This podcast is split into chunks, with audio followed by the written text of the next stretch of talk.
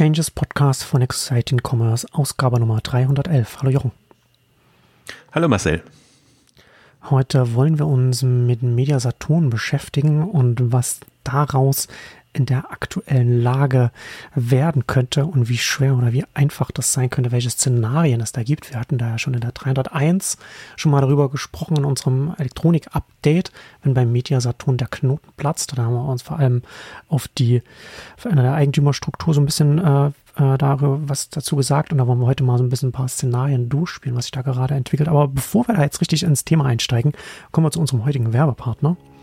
Hive, der Logistikpartner für Direct-to-Consumer-Brands, die EU-weit skalieren wollen, während sie ihr Customer Lifetime Value erhöhen. Hier bekommt man Unterstützung bei der EU-Expansion mit einer Zwei-Tage-Zustellung, also lokale Lieferzeiten zu lokalen Lieferpreisen, dank einem automatisch verteiltem Inventar. Möglich gemacht wird es bei Hive über in-house entwickelte Software und Fulfillment-Prozesse, sodass man hier höchste Qualität für seine Partner anbieten kann. Und auch ganz wichtig bei so etwas, man bekommt hier einen persönlichen Ansprechpartner für jeden Schritt. Also vom Onboarding über, über die Beratung zu den Lieferverträgen und dann auch bis hin zum Verpackungsdesign und Beschaffung. Customer Experience Offering gibt hier auch Endkunden die Möglichkeit, Bestellungen zu verfolgen, die Adresse zu ändern oder Retouren, Labels anzufordern. Also mehr Autonomie für die Kunden, weniger Customer Experience Aufwand für die Brand. Möglich gemacht hier wird es äh, unter anderem mit einer Endkunden-App, die da zum Tracking abdeckt und auch die Retourenlabels zum Beispiel. Für einen höheren Lifetime-Value für die Brand bietet Hive auch White-Label-Tracking-E-Mails an und stellt auch ein Tracking-Portal zur Verfügung, das in jeden Online-Shop auch integriert werden kann. Zum Funktionsumfang gehört auch zum Beispiel eine Adressvalidierung, um damit falsch zugestellte Sendungen zu vermeiden, damit man Geld auch spart und auch die Kundenzufriedenheit insgesamt erhöht. Und neue Features bei Hive werden auch eine Rücksprache mit den Brands weiterentwickelt. Also Hive deckt auf Wunsch alle logistischen Prozesse von Direct-to-Consumer-Brands ab. Das heißt von Fulfillment mit eigenem Warehouse-Management-System in Deutschland, Frankreich, Italien und Spanien und bei weiteren Märkten. Dazu Frachtbuchung, automatische Verteilung auf verschiedene Fulfillment-Center und wie ich schon gesagt habe, Verträge mit Zustellern, wo man dann auch einen persönlichen Ansprechpartner hat, der ihm dabei hilft, bis hin zur Gestaltung des Packagings. Mehr unter hive.app. H-I-V-E.app. Hive.app. Ja, Media Saturn oder äh, die, die Seconomy AG. Ich hatte äh, hier Google Finance da nochmal den, den Kurs aufgemacht, als ich mich von angefangen habe, mich vorzubereiten.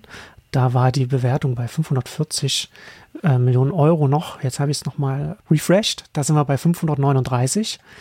Wir können dann am Ende der Ausgabe, der Aufnahme, können wir noch mal gucken, wo wir dann stehen. Und wenn wir dann, wenn, wenn dann die Hörer, Hörerinnen die Ausgabe hören, wird der Wert sicherlich auch noch mal woanders stehen.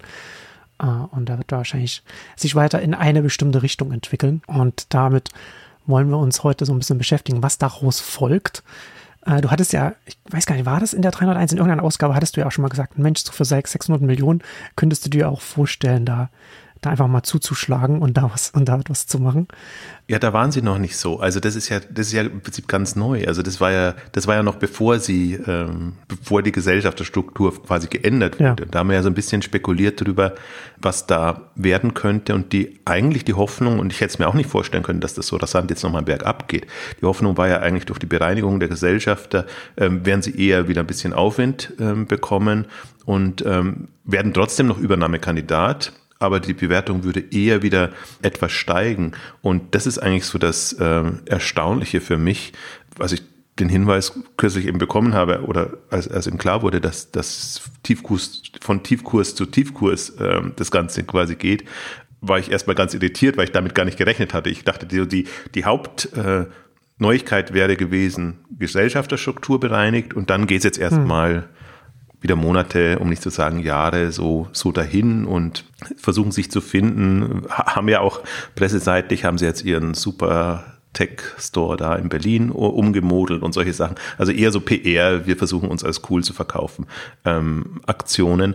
Und ähm, das hat ich nicht erwartet. Ich bin mir gar nicht sicher, ob die anderen das erwartet haben. Aber vielleicht nochmal, um es kurz zu rekapitulieren, um, um auch zu sehen, was da eigentlich passiert ist oder wie absurd das auch passiert ist. Ähm, sie mussten halt den Gesellschafter beim Mediamarkt, äh, Mediasaturn rauskaufen. Also sie hatten ja nur eine Hülle, da war aber nichts mehr drinnen als Mediamarkt Saturn. Alles andere haben sie irgendwie verkauft. Also äh, Deutsche Technikberatung ist im Prinzip noch, noch drin, das ist das, das Einzige. Und der hatte 20 Prozent Sperrminorität und liegt jetzt bei 30 Prozent, knapp 30 Prozent, 29 Prozent ähm, Anteil an, an Economy. Also da siehst du schon, um den rauszukaufen, hm. hast du quasi 10 Prozent schon mal mehr abgeben müssen und dann noch 130 Millionen, glaube ich, waren es äh, Barabfindung. Und also das war richtig teuer und das haben sie sich auch lange Zeit gelassen, um da einen Kompromiss zu finden. Im Prinzip doktern sie ja schon seit äh, Jahrzehnten, hätte ich jetzt was gesagt, rum, um, um da eine Lösung zu finden. Ähm, also haben einen gefunden, eine sehr teure und eine sehr, wie soll ich sagen, unattraktive für die restlichen Aktionäre. Aber notwendig.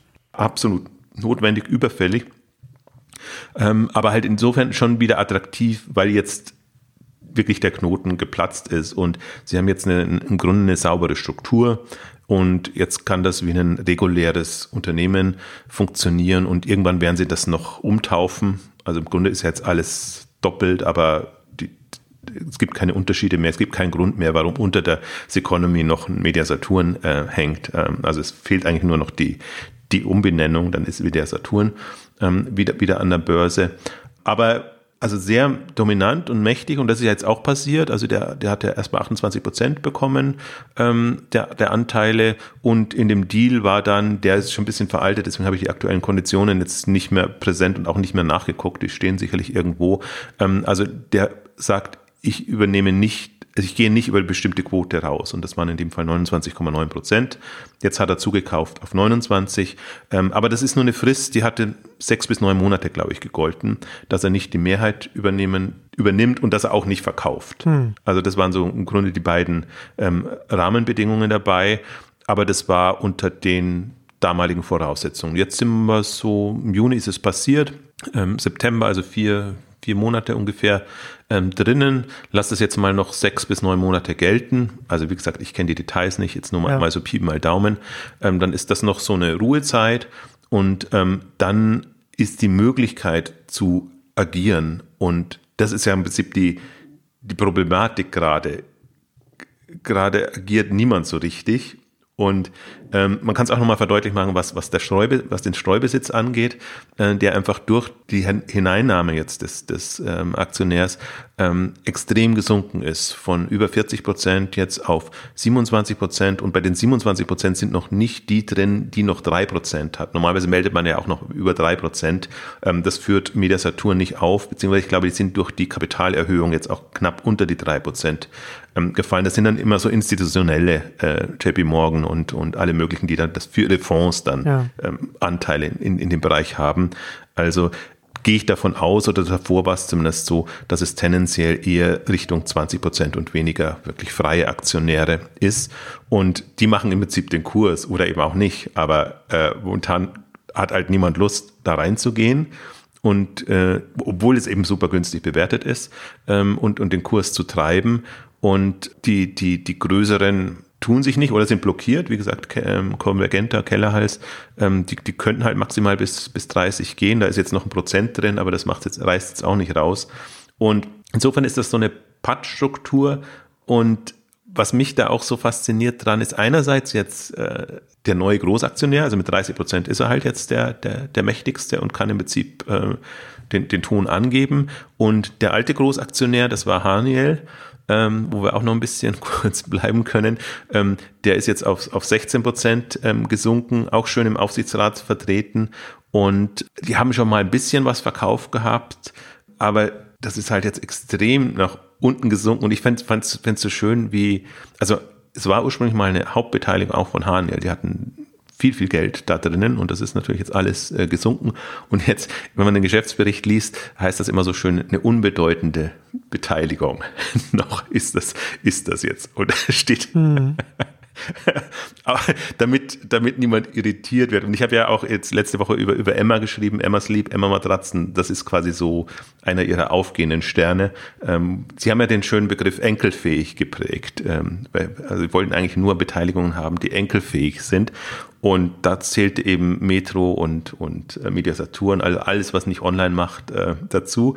Und ähm, jetzt ist äh, Emma Matratzen, Emma Sleep, eine ihrer enkelfähigen Beteiligungen. Witzigerweise, sie haben auch den, da das Management äh, ausgetauscht, ähm, weil natürlich das ein totales Desaster war. Aber an dem Begriff enkelfähig haben sie, halten sie sich noch schön fest und gehen jetzt aber eher so in den, ich würde sagen, ähm, Zeitgeist hinein und versuchen halt jetzt nachhaltige und wirklich äh, über mehrere Generationen relevante Unternehmen und Beteiligungen zu finden, haben aber immer noch in Anführungszeichen äh, Metro und, und Media Saturn an der Backe.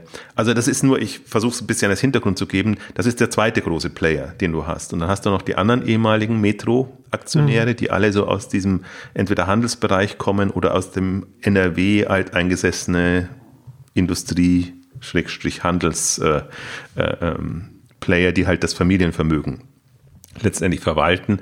Und das ist das, äh, das Drama im Prinzip. Ähm, äh, die, die, die hängen da drinnen, ähm, haben, also die, die, ich hatte es ja auch im, im Beitrag geschrieben, die ähm, quasi Alt-Metro, Mediasaturn Aktionäre haben noch über 30 Prozent, äh, der quasi hat jetzt ähm, 28, 29 Prozent.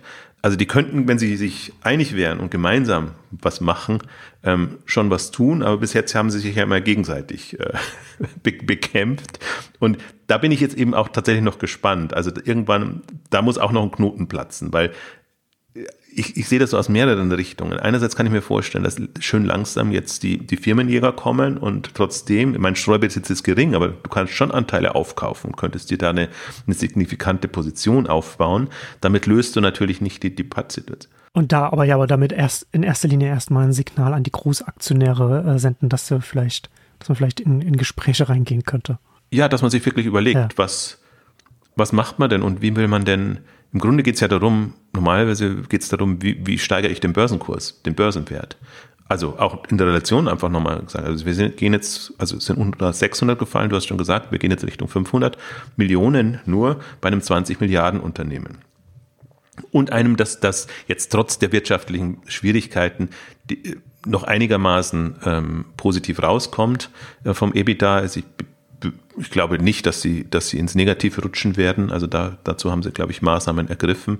Ähm, und das einzige Manko, was sie noch haben, ist natürlich jetzt sehr verschuldet durch die ganzen, ähm, ganzen Geschichten und das, was sie machen mussten. Also sie mussten durch die Corona-Zeit kommen und sie mussten jetzt ähm, eine Regelung finden, wie sie den äh, Aktionär auszahlen, also die Abfindung.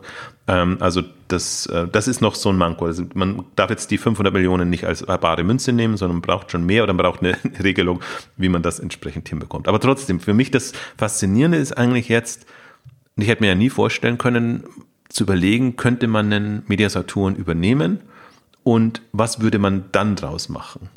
Ähm, also wir haben ja immer gesprochen, was, welche Chancen hat überhaupt ein Mediasaturn und die, die ganzen überflüssigen Filialen irgendwie weg, ja. wegbekommen. Ähm, so, aber jetzt, wenn man, wenn man mal so überlegt, dann kann man ja viel radikaler rangehen. Dann kann man sagen, okay, das gibt's jetzt zum Schnäppchenpreis. Die, die, die, die Werte sind noch da. Das heißt, man kann viel verkaufen. Sie haben Beteiligungen, die noch viel wert sind.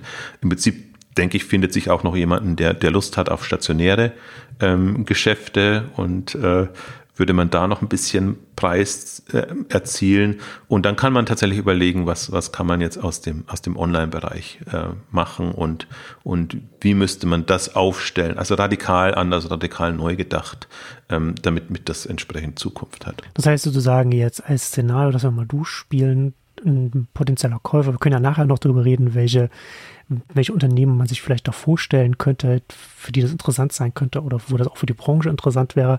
Aber jetzt erstmal so dieses das Szenario, da kommt jetzt ein potenzieller Käufer und er schafft es mit den Großaktionären dann da sich einig zu werden. Du hast ja gerade schon ausgeführt, ne, dass der Streuanteil ist ja nicht so hoch, das, was wahrscheinlich auch ein bisschen da hier mit dazu reinführt, dass halt eben der, der Knoten nicht so leicht platzen kann, was, was, Nein, das, das was das angeht. Das dauert halt so ein bisschen.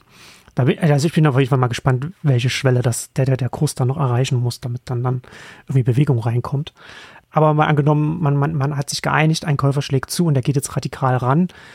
Was, was würde man jetzt machen? Würde man, dann würde man das dann auf, also sinnvoll dann aufteilen, sodass man sagt, alles, was offline ist, die Filialen, die verkaufen wir an den nächstbesten, der, der, der da noch Interesse hat an, an den großen Filialen und dann machen wir was mit und dann nehmen wir online was hat denn dann der potenzielle Käufer dann online überhaupt? Der hat dann letzten Endes, der hat dann Mediamarkt und Saturn.de und hat dann die erstmal diese zwei Marken, die ja durchaus in, in, in Deutschland jetzt oder in, in den Märkten jetzt schon eine Reichweite haben und kann damit etwas machen.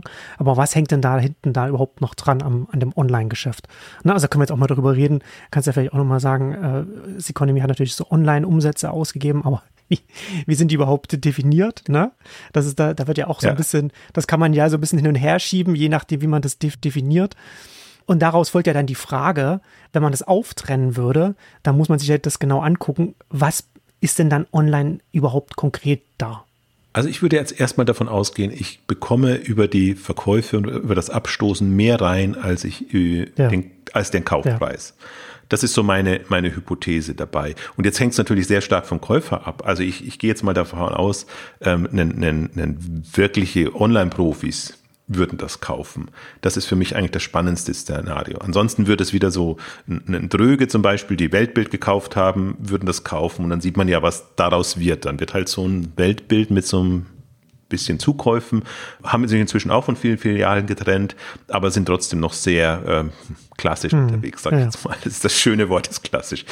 Aber wenn ich mir jetzt vorstelle, also entweder einen Onliner oder einen Investor, der, der eine extreme Online-Kompetenz hat, haben wir auch immer so unsere Kandidaten, oder, und das ist für mich so ein spannendes äh, Szenario, eben auch ein, ein Digitec Galaxus würde das übernehmen. Komplett und dann echt alles abstoßen. Also deswegen sage ich jetzt bewusst Digitec Galaxus und nicht Mikro, weil bei Mikro hätte ich wieder die Gefahr, mhm. dass die die ganzen Filialen auch noch wertschätzen und daraus was machen ja. wollen. Aber vielleicht können sie Mikromärkte daraus machen in Deutschland. Hm, stimmt, ja, also vielleicht. Hm. Ja, vielleicht kann man da, das auch noch machen. Aber auf jeden Fall möchte ich die, die, die ich glaube, wenn ich jetzt als, als Online-Profi da reinging, ähm, würde ich mich, die Filialen würde ich als erstes ähm, abstoßen und eine Lösung finden. So ein bisschen wie, wie Real das gemacht hat. Also, dass, dass man da irgendwie eine, eine ich jetzt, ich würde wenn ich böse wäre, Bad Bank nennt, äh, also eine, eine Gesellschaft gründet, die die ganzen Filialen enthält und das macht dann ein Externer, der guckt dann, ob das als Ganzes verkauft werden kann oder irgendwie getrennt und dann findet sich für die unterschiedlichen Standorte und Themen sicherlich irgendwelche Lösungen. Aber das Interessante ist tatsächlich für mich der, der Online-Bereich und auch dann die Frage, mit welcher Marke möchte ich denn das machen? Also möchte ich einen also ich glaube, ich brauche nicht zwei Marken, ja, Mediamarkt und Saturn. Mediamarkt ist sehr auf das Elektronikgeschäft gemünzt. Da weiß ich nicht, schwierig. Ähm, deswegen neige ich immer tendenziell eher zu Saturn, um mir da zu überlegen, was kann man denn aus, aus Saturn äh, machen. Ähm, ich glaube, was, was klar ist, also du hast schon so ein paar Punkte beschrieben. Also man darf das Online, die jetzigen Online-Umsätze nicht für bare Münze nehmen. Da ist 40 Prozent Abholquote auf die Mediasaturn natürlich stolz verweist, aber die natürlich sehr kontraproduktiv sind, wenn du dich von den Filialen trennst. Das, das ist das eine. Das andere ist die Kategorie. Das ist, äh, da sitzt einfach ein, ein Mediasaturn in der Falle. Hm. Mit Unterhaltungselektronik ja. allein, mit den geringen Margen kannst du nichts machen. Das heißt, du musst, musst extrem da nochmal rausgehen. Deswegen wäre für mich so ein, also wirklich ein ganz absurdes Szenario wäre, eine, eine Digitec Galaxus übernimmt Media Saturn, stößt das alles ab, schnappt sich die Marke Saturn und benennt Galaxus in Saturn um, zum Beispiel. Ähm, also auch gar nicht so sehr denken jetzt, ich muss diesen ganzen, das ganze Unternehmen übernehmen. Weil ich glaube auch nicht, dass das, also das für sich ist nicht nachhaltig. Du, du kannst das Online-Geschäft von Media Saturn nicht gut nachhaltig betreiben in der aktuellen Konstellation, auch in dem, in der, also was, was da an Kosten drunter hängt. Auch du hast es im Vorfeld hast es auch schon angedeutet, auch was die Verzahnung angeht, zum, zum Teil auch, ne? Ja. Was, dass, dass eben Mitarbeiter beides denken müssen und dass, dass eben vielleicht auch die Systeme etc. so sind. Deswegen, ähm, mir, äh, mein Denkansatz ist eigentlich eher, ich habe als externer Investor die Möglichkeit, einen Milliardenunternehmen sofort zu bekommen. Also wenn man es geschickt macht. Mhm. Ne? Also das ist ja trotzdem von der, von der Marke und der Art und Weise, wie du es wie du's Management, managen kannst, kannst du ja doch schon so agieren, dass du sagst, okay, das Ding macht äh, von Beginn an eigentlich Milliardenumsätze. Und wenn ich mir dann überlege, wer werde so aufgestellt, also Galaxus ist vielleicht noch nicht so weit, aber die haben jetzt in Deutschland eigentlich ganz gut den, den Markteintritt hinbekommen. Ich habe mir gerade nochmal auch die, die, die Jahresabschlüsse angeguckt. Also das ist schon alles sehr verlustträchtig natürlich, aber ich glaube, damit rechnen sie auch. Ähm, sie haben die Ambition aber ausgegeben, sie wollen und die Top 5 Player im deutschen Markt bekommen. Kommen. Die große Frage wäre da, ob sie das mit der Marke Galaxus schaffen und wie auch immer dann, ob sie es also wie, wie sich das gegenseitig befruchtet. Aber ich glaube, Galaxus ist auch so aufgestellt, die sind eben über Digitec Elektronik geprägt, aber inzwischen sehr, sehr breiter aufgestellt. Ähm, in der Schweiz zumindest jetzt auch mit, mit dem Marktplatzmodell vertraut.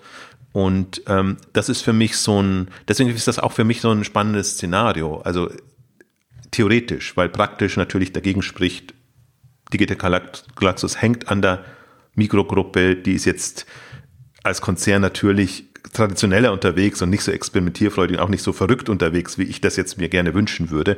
Aber ich finde, da kann man es ein bisschen, kann man es klar machen, sozusagen, wo die Potenziale sind. Es gibt aufstrebende Player, die, die einfach dieses Online-Feld äh, besetzen wollen. Ähm, und die können mühsam sich jetzt nach vorne ähm, arbeiten. Und ähm, sie haben Chancen, also alle, die das jetzt versuchen, haben Chancen, auch selbst wenn AO sich jetzt wieder zurückziehen musste und wenn Cool Blue jetzt durch den misslungenen Börsengang vielleicht jetzt nicht so aggressiv nach vorne gehen kann, aber viele sehen einfach nach wie vor die Chance im, im deutschen Markt da noch, noch andere Player ähm, zu etablieren und manche sind halt nicht so, also aus meiner Sicht nicht aggressiv genug äh, unterwegs mhm. und die VCs wollen gerade nicht. Ähm, und, und das ist für mich so eine einmalige Gelegenheit jetzt unter dem, dem, dem Szenario, ähm, sich wirklich zu überlegen, ähm, ja, also ich glaube, mein Punkt ist, ich wollte auch schon einen Beitrag schreiben, was, was, was sich jetzt unterscheidet, ist, bisher ging es eigentlich immer darum, wie rette ich mit dem Online-Geschäft mein Bestehendes. Handelsgeschäft. Das ist eigentlich bei allen, also speziell auch bei, bei Mediasaturn, das ist ja das eigentliche Thema. Es geht nicht darum, Online-Chance und, und wir können da was machen. Und das ist zum Beispiel jetzt bei Galaxus natürlich was anderes. Die wollen nichts retten und, und, und haben jetzt irgendwie keine, keine Altlasten, mhm. ähm, sondern die wollen wirklich sich überlegen, was können wir den Kunden bieten, wie können wir die Markt Marktchancen nutzen und wie können wir da vorangehen. Und ich glaube, dieses, wenn, wenn dieses Mindset dann bei, bei einem Mediasaturn da wäre, wenn man mit, diesem Anspruch ranginge, dann würde man bestimmte Dinge anders regeln, Weichen anders stellen und, und, und Entscheidungen eben an, anders treffen. Und das ist für mich eigentlich das, äh, der, der Unterschied. Sonst hätte man nämlich auch nicht, sonst könnte man nochmal auf die letzte Ausgabe verweisen. Da haben wir eher im Rahmen der Möglichkeiten äh, gesprochen, durchaus auch Filialen reduzieren und alles Mögliche, aber nicht so radikal, ne? sondern mhm. das ist das das ist tatsächlich jetzt die Chance. Also wie wie würde ich einen Mediasaturn aufstellen, ähm, wenn das ähm, nach vorne getrieben wäre, dann würde ich kein Click und Collect äh, also so machen und so eine hohe Priorität drauf. Ja. Stolz, stolz darauf sein, die, die, die eigenen Kunden durch die Stadt gejagt zu haben. Ja. Ne, das, das, da läuft es ja hinaus.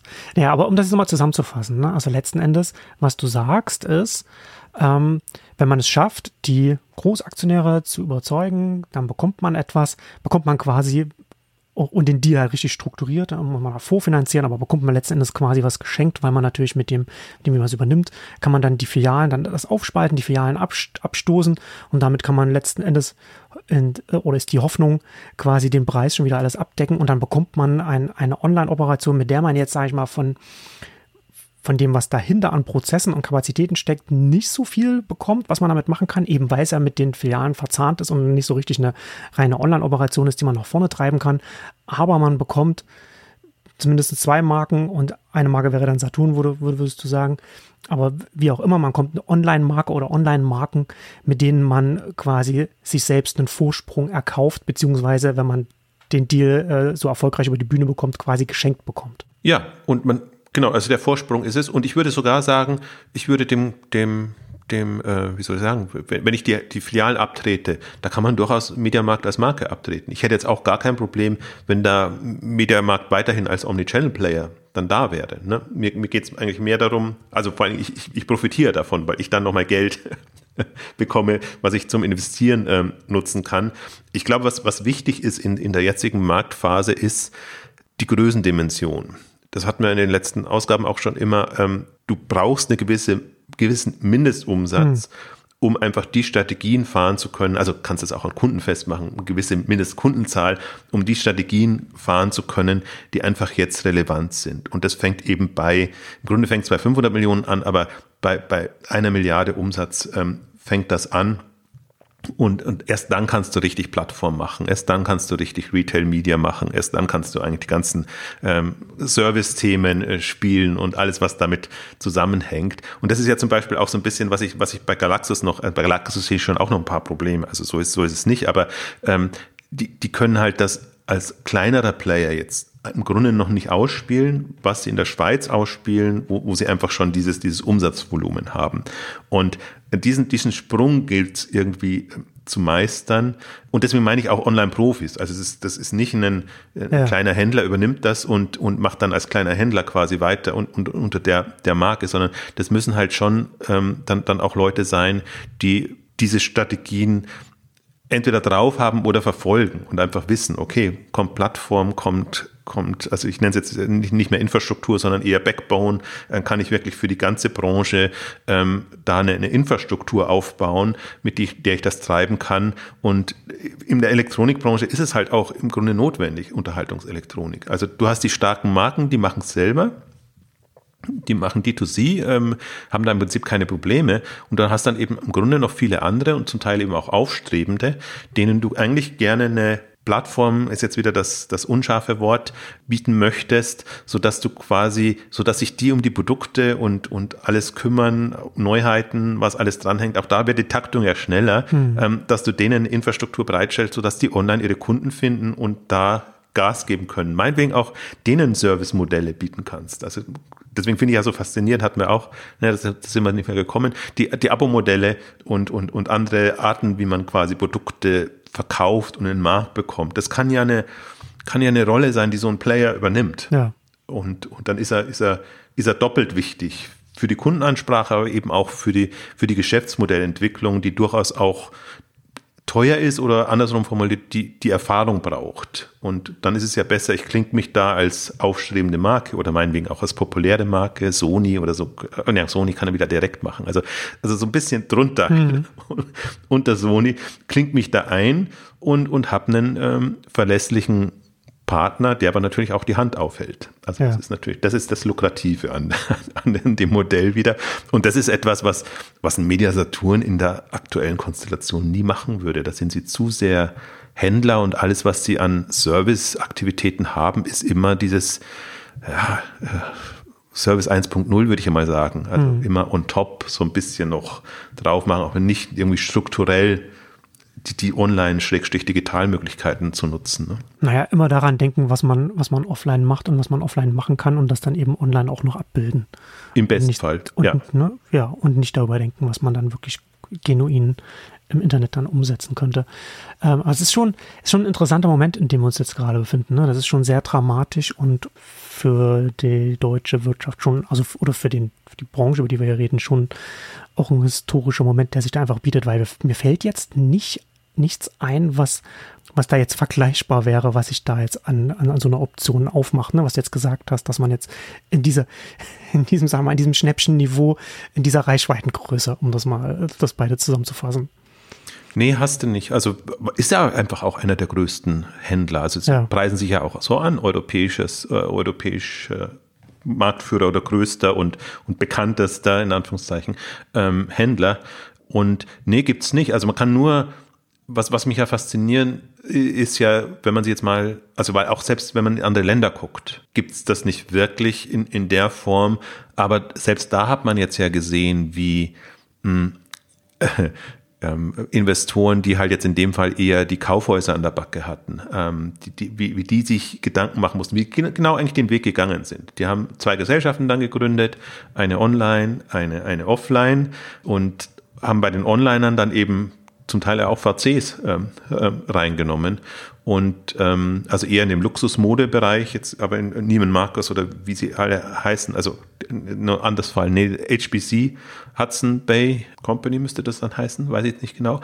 Ähm, also die, die so, oh, ach, jetzt fallen mir die Namen nicht ein, also die, die so, die, die sich auf dieses Luxussegment in dem, in dem, in der ähm, Kaufhauskategorie ähm, konzentriert haben, die haben das für alle ihre Beteiligungen gemacht aber ist halt, also fand ich einen schönen Weg, weil es zumindest mal klar ist, okay, das, was nicht schlecht bewertet ist, eigener Bereich und die Hoffnung, das, was gut bewertet sein kann, Online Pure Player in, in einer anderen Gesellschaft, sodass ich das, das dann quasi den Wert treibt und, und, und ich da ein Potenzial habe, aber immer noch ja tendenziell mit, mit derselben Marke und mit derselben mhm. Ausrichtung mhm. und jetzt nicht an dem Ambitionslevel, was ich jetzt beschrieben habe, ne, dass man wirklich eine, eine, eine, eine führende Rolle übernehmen will und auch und eine gestaltende Rolle über, übernehmen will. Die Hoffnung ist schon da, also die haben dann wirklich schon die, die klassischen VCs mit, mit ähm, rein, also Inside Ventures im, im größten Teil oder Inside Capital Partner oder wie auch immer die heißen, also Inside vorne als, als äh, Domain, ähm, die eigentlich schon sonst immer nur so wirklich äh, Tech-Deals und machen im, im Wachstums, eher Wachstumssegment, ähm, die da mit reingegangen sind. Ähm, also insofern ist, ist das zumindest äh, ein Weg gewesen.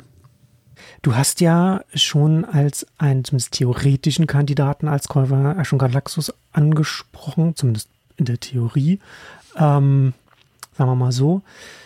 Und du hast also Firmenjäger, hast ja, ist äh, natürlich klar, äh, kommen dann auch in Frage für die vielleicht auch ein bisschen online-affin dann auch sind und sich überlegen, okay, genau die Richtung, über die wir hier sprechen. Aber gibt es dann noch andere Kandidaten, wo du sagen wirst, also konkret aus der Branche, wo du sagen könntest, die wären in der, in der Position, dass sie sich dann vielleicht noch für die Finanzierung von so einem Deal äh, also dass sie auf einer Höhe sind, dass sie da noch Partner finden, um so etwas machen zu können. Bei mir fällt da jetzt niemand ein. Ja, man müsste sehr kreativ denken. Also im Prinzip gibt es jetzt die ja. zwei Szenarien. Entweder du hast die, die, ähm, ja, nennen wir es jetzt mal Firmenjäger, also die eher quasi günstig äh, einkaufen und dann äh, ihren Gewinn quasi aus dem Geschäft und äh, aus dem Verkauf und aus der, aus potenziellen Zukäufen etc. Ähm, gewinnen. Das sind aber in der Regel ja nicht die, ähm, die strategisch fittesten. Oder sagen wir, die sind klassisch strategisch super in, den, in, in dem M&A-Spiel und äh, kleine quasi verbinden und dann wieder was Neues draus machen. Aber das, das ist die eine Option, die bringt aber nicht viel. Und die macht es eigentlich nur teurer, weil die haben natürlich dann auch irgendwann das Online-Geschäft und das kriegst du dann nur mehr sehr teuer. Ähm, und die andere Alternative wäre schon eher so ein VC getrieben zum Beispiel. Also die tun sich ja momentan, also das ist kein, im ersten Moment klingt es nicht nach VC-Thema und, ja. und es macht auch gar keinen großen Sinn. Also ich habe so ein bisschen, ein Kandidat werde, aber die tun sich im VC-Bereich auch sehr weit weg davon, ähm, wäre ein Project A. Die machen mhm. das immer in Kooperation mit ähm, Private Equity Unternehmen, ähm, aber da übernehmen sie eigentlich eher auch so die beratende Rolle bringen die Online-Kompetenz mit. Da geht es eigentlich aber eher immer darum, Unternehmen auf Vordermann zu bringen. Aber was ich mir zum Beispiel so wünschen würde, wäre so ein, so ein Rocket in seiner Hochzeit, ähm, ja, die einfach die Teams ja. hätten. Und einfach, die Ambitionen, auch die Hybris hätte da einfach sowas, sowas auf sich zu nehmen. Ja, und eben nicht auf grüner Wiese, sondern mit, mit, mit, mit so ein paar äh, ich, Geschichten, also sei es eine Marke oder sei es, sei es auch durchaus ja ähm, Teams und, und was alles dranhängt, diese mitnehmen können. Ne? Also ja. dieses für, für mich so diesen Vorsprung zu haben. Und ähm, das, das ist für mich so eigentlich der, der, der Punkt dabei. Ja, es ist interessant, dass du da, dass du da Rocket ansprichst, weil das ja, weil da habe ich gar nicht so dran gedacht in die Richtung, aber weil, weil mein erster Gedanke war nämlich, dass, dass ich das bei der deutschen VC-Szene gar nicht sehe. Ne? Also, also du hast ja Project A als ein Kandidat, die sind ja auch am ganz anderen Ende dann mit ihrem Company Building. Und äh, tatsächlich wäre wär ein Rocket zur Hochzeit so ein offensichtlicher Kandidat gewesen, aber das, das ist ja da nicht mehr, sagen wir mal so.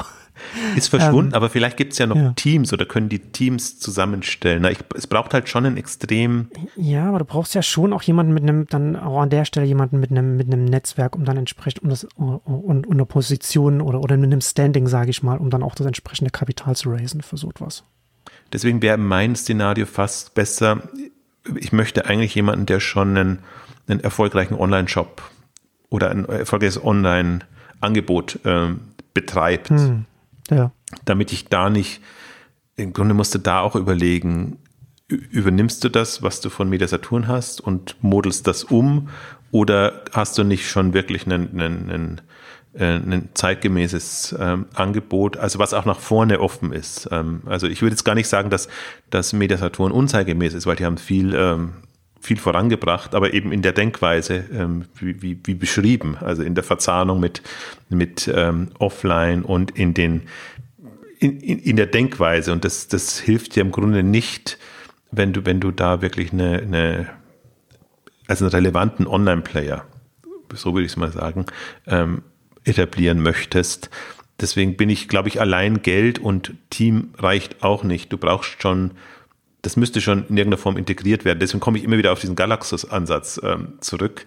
Ähm, hm. Also da könnte ich mir schon auch andere noch vorstellen. Lass es Cool Blue sein oder, oder gibt schon, aber ich würde auch gar nicht so sehr nur auf, auf Elektronik, Unterhaltungselektronik gehen, sondern äh, das, wie gesagt, das hm. Sortiment hm. muss sich eh ändern und, und also entweder das, die Geschäftsmodelle, so wie, beschrieben, ne, dass die einfach nicht nur die Marge als Potenzial haben oder wie jetzt versucht der Media Saturn sein Geld dadurch zu, äh, zu verdienen, indem sie die Flächen in den Läden untervermieten. Aber das hast du ja dann auch nicht mehr. Das heißt, du musst schon online dann auch entsprechende Modelle haben, sodass du die, die Hersteller dann zur Kasse bitten kannst. Und ich glaube, das wird ähm, zunehmend eben komplexer. Also diese ganz einfachen Modelle klappen dann nicht, aber ähm, also deswegen bin ich da so ein bisschen gedanklich auf der Suche nach jemandem, der, der das so machen kann bleibt natürlich in der aktuellen Phase oder aktuellen Zeit jetzt kommt natürlich noch dazu, was wir und das Thema unserer letzten Ausgabe, ne, die Wirtschaftskrise und dementsprechend, dass man natürlich dann, also wäre sowieso schon jetzt so ambitioniert, das anzugehen, aber das ist natürlich dann noch, die Ungewissheit kommt dann noch dazu, was wahrscheinlich Leute oder potenzielle Kandidaten zumindest dreimal überlegen lässt, ob sie jetzt äh, so etwas machen, weil sie nicht wissen, wie sich das ganze Umfeld in den nächsten Monaten oder in den nächsten zwölf Monaten entwickeln wird. Das ist, deswegen ist das im Grunde auch absurd, jetzt diese Themen aufzubringen und, und, und darüber zu sprechen, weil alles ohnehin so turbulent ist, dass man jetzt dieses Fass nicht auch noch aufmachen äh, möchte. Deswegen sehe ich auch die, die. Aber da kommt man halt wieder da zurück, was ich vorhin gesagt habe. Ist halt alles nur eine Frage der Schwelle, ne? Also wie, wie, weit, ja. wie weit der Preis nach untergehen muss. Also äh, das ist halt, ist ja nicht, das macht halt auf keinen Fall niemand. Also nee. Aber irgendwann ist halt so eine Unterschwelle erreicht, wo dann Leute sagen, ja, wenn, also da müssen wir jetzt. Ja, und irgendwann muss, muss auch, muss auch der bestände Gesellschaftskreis äh, äh, eine, eine Lösung finden. Und, und, und es kann nicht sein. Also das, das macht ja das, das verbaut ja alle Zukunft. Also nicht nur, dass du Übernahmekandidat bist, sondern wenn du eine Bewertung dann von, also 500 ist schon lächerlich, aber 400, 300, 200, 100 Millionen hast, ähm, also dann, dann wirst du ja schon als Pleitekandidat äh, wahrgenommen mhm. oder als, als jemand, der überhaupt keine Substanz ist, hat. Und im Grunde so, so sehe ich das ja auch gar nicht. Sonst würde ich mir gar nicht so die Gedanken machen. Und dann, okay, das, mhm. das ist ja, das ist, ist ja ein absurd niedriger Preis. Und ja, so, so würde ich es auch ja, sehen. Naja, aber es, aber es ist ja wahrscheinlich schon so mittlerweile, ne, dass, dass es an der Börse einfach gesehen wird als etwas, ein Unternehmen, das Substanz hat, aber das mit der Substanz nichts so richtig mehr anstellen kann, also beziehungsweise dass, dass da die Geduld halt einfach nicht mehr da ist. Also ich muss an den, an den einen letzten Absatz sagen, ich meine, gut, ein CFO ist jetzt, ist jetzt nicht kriegsentscheidend, aber äh, was du in, was war, was war das, äh, Mediasaturn-Bewertung fällt unter 600 Millionen, hattest du da an, vor ein paar Tagen da geschrieben. Und der letzte Absatz war, das Economy hat diese Woche außerdem den Weggang des CFOs bestätigt, der ein gutes Jahr, nachdem er seine Vorgängerin ausgestochen hat, zum Jahresende ausscheiden will. Sein Nachfolger bringt bald 20 Jahre Telekom-Erfahrung mit. fand ich einen sehr schönen Satz, um, zu sagen, ja, aus sich heraus, aus der, Erneuerung des Teams wird ja keine Lösung kommen. Äh, äh schön da verklausuliert untergebracht. Das ist ja auch, das ist ja ohnehin so. Wen bekommt denn ähm, Media Saturn schlägt sich Economy noch als, ja. als Manager. Ne? Die haben und ja das sieht man ja auch an der Börse. Ne? Also das sehen ja auch die Analysten, die da drauf gucken. Und ich meine, da hat, ja. Also ja, also deswegen, ich bin auch wirklich gespannt, weil ich, ich kann mir natürlich auch ein Szenario vorstellen, wo die Altgesellschafter jetzt sagen, jetzt haben wir aber mal hm. andere Vorstellungen und, und versuchen das so wieder rumzureißen. Aber im Grunde hast du jetzt ja seit 10, 15, 20 Jahren immer dieselbe Strategie unter neuer Führung. Äh, also da hat sich nicht wirklich was geändert und das ist ja auch so das Enttäuschende. Also jetzt ist der Jahrestakt, der, im Jahrestakt, die, die CEOs wechseln ja gerade nicht mehr, aber auch, auch der Jüngste ist, im Prinzip erzählt er dasselbe wie schon zu Peter Haas Zeiten. Und dann hätte man ihn auch nicht austauschen müssen. Also ich glaube, man hat ihn auch eher ausgetauscht, weil er, weil halt der Konflikt nicht mehr lösbar war. Ähm, also wenn man dem Neuen was zugutehalten will, natürlich ist, dass sich jetzt das gelöst hat und dass da jetzt eine mhm. Lösung gefunden ist. Aber jetzt da äh, spektakuläre Online-Geschichten zu erwarten, weiß ich nicht. Also ich glaube halt, also vielleicht, ich möchte noch mal kurz auf das Thema zurückkommen, warum jetzt man sich doch mit den Themen befassen sollte. Weil eben, weil eben alles so unsicher ist. Und irgendwas passiert ja. Also sowohl mit den einzelnen Unternehmen als auch mit der gesamten Handelsbranche. Also das kommt jetzt die kommt extrem unter Druck und so viel ja. Geld hat eigentlich niemand, um das alles zu retten, beziehungsweise will er dann wirklich die Vergangenheit retten oder will er nicht äh, sagen, okay, das, das muss jetzt der Markt äh, regeln und was bleibt, bleibt und was nicht, nicht. Und ähm, dass man jetzt grundsätzlich Sorge äh, haben muss, dass die Versorgung nicht mehr gewährleistet ist äh, in, in, Deutschland, äh, glaube die muss man nicht haben. Und jetzt kann man halt so lange warten, bis das passiert und bis man tatsächlich dann auch sieht, ja, wer fällt als erstes, ähm, was kommt daraus ähm, und, und dann reagieren. Oder man kann so ein bisschen antizipieren und überlegen, also Szenarien wird man nicht rausfinden, was passiert, wird man nicht rausfinden, aber welche Möglichkeiten man hat, was man gerne hätte, was man aus was machen kann. Ich fand zum Beispiel jetzt auch Görz ist ja nochmal wieder in die, in die, in die Insolvenz gerutscht. Ähm, hm. Für mich ist Mediasaturn nur prototypisch, weil sie an der Börse notiert sind und deswegen habe ich die ganzen Infos und kann mir da mehrere Gedanken ja. machen. Aber ich habe im Prinzip die ganze Handelslandschaft habe ich vor mir und ich sehe da mehr oder weniger gute Marken, mehr oder weniger gut aufgestellt, ähm, mit mehr oder weniger Potenzial. Also immer ohne, ohne Filialen. Also im Prinzip immer dasselbe Szenario. Das könnte ich mir für alle jetzt hm. Thalia, ja. einen, einen, einen Görz, einen Deichmann, keine Ahnung, äh, kann man ja, alle durchgehen. Stimmt. Das ist ja letztendlich immer das Gleiche, ne? was wir ja auch schon äh, bei ganz vielen schon, ähm, was wir schon öfter schon mal gesagt haben, was ja bei, beim Media Saturn ja auch der Fall ist. Das sind, das sind halt eingesessene Handelsmarken, die halt offline, dann auch online gehen, die, die ja schon, die die Markenstrahlkraft mitbringen und mit der Markenstrahlkraft aber online nicht so richtig vorankommen, weil sie eben das, das, das alte Geschäft als Klotz am Bein in ihre Online-Geschäfte mit reintragen müssen und dann halt das Potenzial, das Reichweitenpotenzial, das sie eigentlich da haben. Ne? Wir haben ja schon ganz oft drüber gesprochen, so die H&M-App ganz vorne in den Charts, nicht weil sie so gut ist, sondern weil H&M halt einfach jeder kennt. Ja. Und das ist, und das, das, das geht ja von Kategorie zu Kategorie, ist das ja überall das Gleiche. Also, das, also deswegen ist für mich das eigentlich die Denkübung. Was mache ich aus, ja. einem, aus einem stationären also stationär geprägten Handel, wenn er so günstig zu haben ist, dass ich ihn mir schnappen könnte. Würde ich ihn mir da schnappen und hätte ich Ideen, äh, etwas draus zu machen und nicht quasi wieder eine Wiederbelebungsversuche äh, in, in, in dem Bereich zu starten. Das ist eigentlich das, das Denkmodell jetzt in dieser also wer weiß, also für mich geht's Richtung Kollaps in dem Bereich, außer es kommt jetzt, äh, kommen es wieder Rettungsprogramme, also wie im Corona, dass, dass man einfach sagt, okay, das, das wollen wir alles am Leben halten und Galeria ist uns wichtig. Ähm, die werden sicherlich kommen, aber halt wirklich nur für die, für die ganz, ganz Großen, die, die dann auf den Titelseiten dann sind, wenn sie, wenn, wenn sie pleite gehen. Ja, naja, ja, stimmt, stimmt. Im Grunde stimmt das. Ähm, aber wir haben halt, also wenn man mal so durchgeht, auch, man hat noch einen Douglas, also obwohl wir Douglas ja zuletzt ähm, positiver besprochen haben, aber im Grunde wie, ein ähnlicher Fall, auch da kann man überlegen, hat ein Douglas online alleine äh, nicht tatsächlich Möglichkeiten, ähm, da, da entsprechend äh, voranzupreschen. Das ist schon interessant, ne? Wenn man, also wir hatten in der letzten Ausgabe ja über den, über den Online-Handel in der Wirtschaftskrise gesprochen und da hatte ich das ja auch schon kurz angedeutet, dass, dass, dass sie die Optionen, über die wir da gesprochen haben, oder auch so ein paar von den Optionen was man machen kann als Online-Händler, das hat man als ein stationärer Händler, hat man diese ganzen Sachen nicht. Und die stationären Händler gehen jetzt von der Krise zur, zur nächsten Krise. Die sind sehr stark in der Corona-Pandemie getroffen worden und die, diese auch noch nicht vorbei. Mal sehen, wie der, wie, wie der Winter jetzt wird. Und jetzt haben wir zusätzlich noch Inflation und einen Einbruch des, des Konsums, der Nachfrage.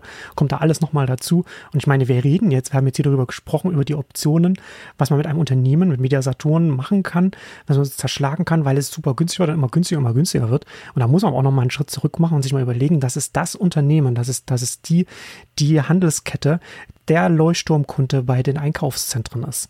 Ja, also Einkaufszentrum braucht Mediamarkt oder Saturn drin. Das ist ganz wichtig, um da die Laufkundschaft reinzubringen. Um da mal so mal nachdenken. Und, und trotzdem reden wir so extrem über so ein Unternehmen in so einer Position. Ähm, also nicht, dass sie da jetzt keine, keine Kunden mehr haben, aber dass das da schon, dass da schon gerade was dreht, was auch ganz nachvollziehbar ist, wenn man sich, wenn man sich das ganze Umfeld äh, anguckt, in dem, in dem der, der stationäre Handel stattfindet. Ja, deswegen ist so ein Kollaps auch nicht so unwahrscheinlich und deswegen sollte man auch im Prinzip gerüstet sein, zumindest gedanklich gerüstet sein. Man, man muss ja nichts tun, aber, aber ich meine, da kommt jetzt viel zu, zusammen und, und ähm, im Prinzip hat man momentan gar keine äh, freie Energie, wenn man in der Branche ist. Wir so als Außenstehende eher natürlich, weil, weil wir so eine Beobachterrolle haben. Ähm, hm. Aber ich glaube, man, man, also ich glaube, die Finanzinvestoren machen sich da Gedanken, definitiv. Die, die müssen es ja dann äh, also entweder verkaufen und verkaufen und die, die sind ja für die Restrukturierung jetzt der Branche also so weit würde ich es eben sehen. Es geht nicht nur Restrukturierung einzelner Unternehmen, äh, sondern Restrukturierung der, der Branche dann auch in gewisser Weise zuständig und, und sind da sicherlich am kreativsten, aber aus einer Finanzbrille, also durch, sehen das eben durch, durch eine Finanzbrille und nicht so sehr ähm, auch jetzt die, die Möglichkeiten, die man hat. Und ich komme ja immer weiterhin noch von der Potenzialsicht und und sehe einfach so viel, was, was es nicht gibt oder was es an Möglichkeiten gäbe, was niemand tut, weil äh, entweder das Geld nicht da ist, um wirklich innovative Geschichten voranzutreiben, oder weil die Fantasie nicht da ist, um, um Dinge zu machen, und äh, oder weil eben viele anderes beschäftigt sind und ihre Unternehmen retten müssen. Ähm, also deswegen, das ist ähm, das liegt natürlich gerade in, in, in der Natur der Sache. Ähm, aber das wird uns, das wird uns blühen. Also das ist, ja, man weiß ja nie, wie es kommt, aber diese strukturellen Themen, dass die anstehen und dass das eine Branche mhm. im Umbruch ist und dass äh, jetzt auch, also wir müssen nicht, nicht mehr darauf eingehen, also dass der Onlinehandel auch jetzt äh, Probleme hat. Und das hat man alles in der letzten Ausgabe im, im, Grunde gesprochen und dass der schon auch noch seine Herausforderungen hat, ähm, aber eben anderer Art. Aber gleichzeitig mhm. ist er eben so weit entwickelt, dass er, dass er dann auch wieder geschützter ist, also die Potenziale besser nutzen kann. Und ähm, das, glaube ich, muss man sich sehr vor Augen führen. Und ja, ich ja, vom Timing her ist es nicht so gut und es wird einem natürlich dann tendenziell eher auch als Frevel ähm, ausgelegt, wenn man jetzt quasi schon in der Verwertung arbeitet von Unternehmen, die eigentlich noch äh, im Rettungsmodus sind. Ähm, aber so ist es natürlich auch nicht gemeint. sondern die, die, die Idee ist eigentlich schon, jetzt sich zu überlegen, wie eine Branche 2025, 2030 aussehen kann. Und sind das internationale Player, haben, haben deutsche Player eine, eine Chance und ich meine, andererseits, das ist auch das, was mir Spaß macht, also sich genau solche Gedanken zu machen und, und auch ein bisschen um die Ecke zu denken und zu überlegen, was wäre wenn? Und diese Preisfrage kommt jetzt rein. Ähm, ich möchte vielleicht ein Thema noch kurz anklingen lassen, weil so als Referenz oder Gegenbeispiel, äh, Weltbild hm. klang, klang schon ein bisschen an und hatte ich mir ja. auch nochmal jetzt angeguckt, wo steht Weltbild jetzt? Also Weltbild ist ja im Prinzip so kollabiert als die Buchhandelsbranche. ja, auch, auch äh, äh, ja, im, im, im, im Superkrisenmodus war, sage ich mal. Dann, dann ist Weltbild ähm, von Dröge übernommen worden, die jetzt eigentlich eher so ganz böse formuliert in der Resteverwertung unterwegs sind. Also san zu sanierende, restrukturierende Unternehmen gerne übernehmen und sich dann überlegen, was sie daraus machen können. Und jetzt sieht man ja so ein bisschen das Ergebnis. Also Weltbild steht im Grunde wieder gut da, aber hat halt immer noch die altbackene Marke und hat im Prinzip also hat viele Filialen auch äh, abgestoßen, hat noch ein starkes Kataloggeschäft und äh, was die gemacht haben und das ist halt genau das finde ich, was was was dann immer passiert, was aber nicht hilfreich ist. Sie haben sich ein paar Onliner gekauft, die günstig zu haben waren. So ein Tausendkind äh, zum Beispiel oder äh, Gärtner Blötschke oder Gärtner Blötschke ist jetzt nicht der, der coole Onliner, aber sie haben versucht, so ein bisschen aus dem Sortiment rauszukommen, in dem sie drin waren, ähm, aber haben das halt sehr, sehr opportunistisch angegangen. Also ohne viel Geld in die Hand zu nehmen, ohne irgendwie eine Vision, Strategie zu haben, was jetzt Weltbild, also einen, ein junges, schrägstrich relevantes Weltbild sein könnte, sondern hm. eher so in die Richtung, Weltbild hat so seine Zielgruppe und hat auch seine Kompetenzen und das machen wir und so und so sieht's halt jetzt auch aus. Und dann haben sie jetzt, also draufgestoßen bin ich ja durch Bücher.de, das ja auch dazu gehört, und äh, das Jokers geerbt hat, was vorher bei, bei Weltbild war und wo ich dann eben auch tatsächlich erstmal mitbekommen habe, dass die ganzen Jokers-Filialen jetzt äh, quasi Geschichte sind, dass es eine reine Online-Brand ist und dann haben sie quasi schon einen Online-Player und einen ja, klassischen Player, der aber auch nicht mehr so viele Filialen hat. Also ein paar haben sie noch ähm, verstreut übers Land.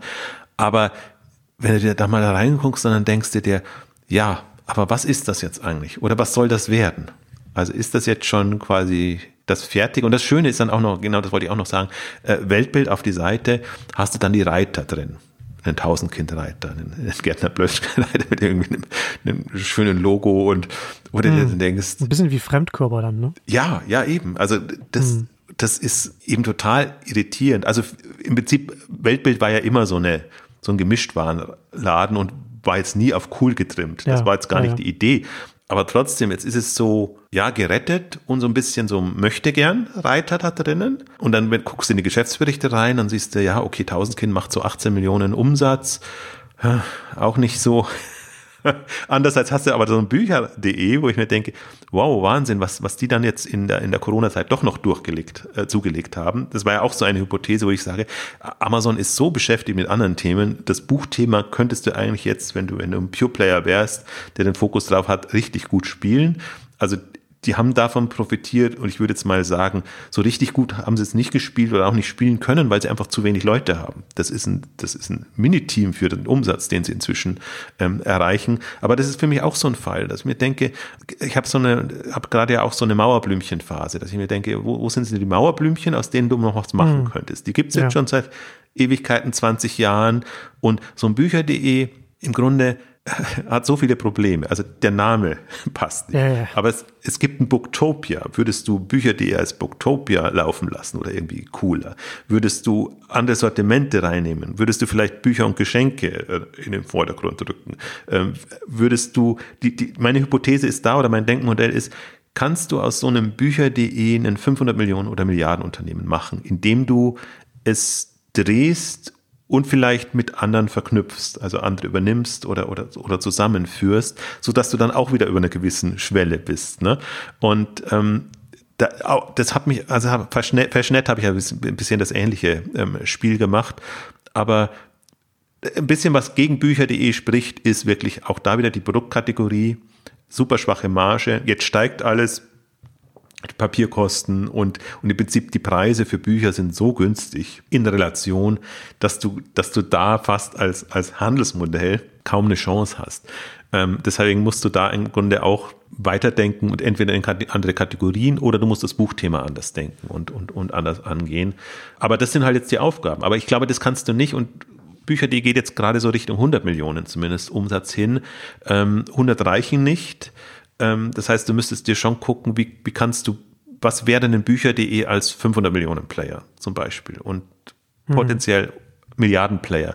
Was, was könnte ich daraus machen? Wie könnte ich da in dem online getriebenen Markt ähm, eine Rolle spielen? Und das, das glaube ich, kann man schon gut, ähm, gut denken und sich überlegen. Aber es wäre halt dann nicht mehr Bücher.de. Also jetzt, ich bin auch drauf gekommen, weil Booktopia so, so geprügelt wurde an der Börse, aber Booktopia mich ziemlich begeistert hat. Also da hat man halt im Unterschied zu Bücher.de auch Einblicke in, in die Präsentationsunterlagen, in die Börsenunterlagen etc. Und dann denkt man sich, ja, ja, das ist nicht so, so unsmart, was ihr da macht, aber wenn ihr natürlich den Geschäftsführer rauswerft und wenn er so ein paar andere Probleme hat, dann ist das jetzt zu Recht sehr niedrig bewertet, aber trotzdem vom, das war eine richtig schöne, schöne Strategie und eine schöne Ausrichtung. Ähm, also das hat mich dann schon ähm, beeindruckt. Ja, wie ich vorhin schon sagte, ne? also man kann ja schon sehen, dass da in, in ganz vielen Kategorien da mal in, in, der, in die Richtung man da denken kann, was ist denn jetzt da? Wo befindet sich das? Also welche Substanz ist da und in welchem Unternehmensumfeld befindet sich diese Substanz? Und kann ich da irgendetwas damit machen, es übernehmen, umbauen, ausbauen, wie auch immer? Äh, und das ist schon jetzt, das wird, wird wahrscheinlich auch etwas sein, was jetzt an Potenzial an Möglichkeiten jetzt nicht morgen vorbei sein wird, sondern das wird uns jetzt wahrscheinlich jetzt den ganzen Winter, das ganze, das ganze Jahr über äh, beschäftigen nächstes Jahr. Also, es, ne, also ist ja die, das ist ja die Ungewissheit, was jetzt auf uns hier äh, zukommt aus ganz vielen Richtungen. Ich glaube, es ist sogar eine Phase, die da einfach jetzt kommt. Und, ja. und ähm, die, die Frage ist ja bloß die, die Einstellung, die man hat. Sieht man jetzt, äh, das kollabiert alles und irgendwie, also die, die Online-Bewertungen sind da nieder, also online funktioniert nicht, die stationären haben Schwierigkeiten, also stationär funktioniert nicht. Also geht man mit so einer Einstellung da rein oder sagt man, nee, ähm, also wenn stationär nicht funktioniert, ist immer eigentlich online der, der Profiteur, weil, weil die Nachfrage wenn sie, selbst wenn sie jetzt kurzfristig eher gedämpft ist, trotzdem, die muss Auch wenn die Leute weniger, weniger Mode oder weniger Bücher oder weniger Möbel kaufen, müssen sie trotzdem wieder irgendwann etwas davon kaufen an irgendeiner anderen Stelle, auch wenn es weniger ist. Ja, im Grunde geht es darum, sich vorzustellen, wie sieht 2025 aus, wie sieht ja. 2030 aus. Ja. In Potenzialsicht und auch nicht ja. in, in, im, im, also nicht nach hinten blicken. Man, man darf sich die, es waren jetzt viele kleine Unternehmen im Online-Bereich. Und es ist so, eine Hypothese sagt ja, es gibt ein, zwei, drei wenige große. Und Das glaube ich nicht. Ich bin nach wie vor hm. der Überzeugung, es braucht eine gewisse Mindestgröße, dann hast du die Möglichkeiten, die und die Strategien zu fahren und dann bist du auch nicht angreifbar. Und diese Mindestgröße haben zum Beispiel am deutschen Markt noch zu wenige erreicht. Ähm, Im europäischen Markt sieht das alles schon ein bisschen anders aus. Da, da hat man auch eine, ein breites Feld eigentlich an, an, an relevanten Playern. Und wenn man mit dem Mindset reingeht, dann kann man auch überlegen, hm. kann ich oder wie kann ich einen relevanten Player in dem Bereich etablieren? Und ich bin jetzt auch nicht der Überzeugung, also im Food-Bereich werden sehr viele Newcomer noch kommen, klar. Da hat man die Knuspers, die Picknicks und so, die, die quasi auf der grünen Wiese kommen. Aber in, in anderen Kategorien. Und aus dem Ausland. Oh, und aus, ja, ohnehin. Ähm, und, und in anderen Branchen hat man im Prinzip durchaus äh, bestehende Player, die einfach, ja, sagen wir mal, benachteiligt sind in irgendeiner Form, die, die halt nicht nicht vorankommen. Die haben entweder ja. kein Geld, wie gesagt, oder zu kleine Teams oder äh, ja vom Management äh, einfach die, die, die Vision nicht. Ähm, und das sind für mich so ja, so, deswegen Mauerblümchen trifft es eigentlich ganz gut. Es gibt bestimmt charmantere ähm, Worte. Also Unternehmen mit Potenzial ist, ist eigentlich gemeint, mhm. äh, mit, aus denen man noch was, was machen könnte, ähm, mit, mit, mit der entsprechenden, ähm, einerseits Fantasie, aber auch harten Arbeit natürlich. Also es ist jetzt ja nicht so, dass ich sage, das ist, das, das, das, das, das, da werden jetzt keine Wunder geschehen und aus denen werden irgendwie die tollen, relevanten Player. Aber das, das ist eine, das sind, finde ich, Gedanken, die man sich jetzt machen kann, wenn man sich überlegt, ähm, Onlinehandel oder Handel 2025, Handel 2030. Und ähm, da bin ich eigentlich mehr gespannt, was, was so schon existierende Player machen, als jetzt, was die Newcomer machen. Weil die haben es momentan auch ohnehin schwer. Da ist auch kein Geld da und das ist alles, hm. alles mindestens so schwierig. Können wir separat nochmal ja. besprechen dann. Ja, stimmt. Ja, da bin ich mal, also also sage ich oft, dass ich gespannt bin, aber da bin ich mal sehr gespannt, wo sich das hier entwickeln wird. Das ist ja alles sehr offen, aus welchen Richtungen da hier etwas passieren wird. Und es ist ja sehr wahrscheinlich, dass da etwas in kürzester Zeit äh, oder in absehbarer Zeit zumindest passieren wird. Aber damit kommen wir jetzt zum Ende unserer großen Mauerblümchen Schrägstrich Potenzial Schrägstrich Schwellenausgabe. Vielen Dank fürs Zuhören und bis zum nächsten Mal. Tschüss. Tschüss.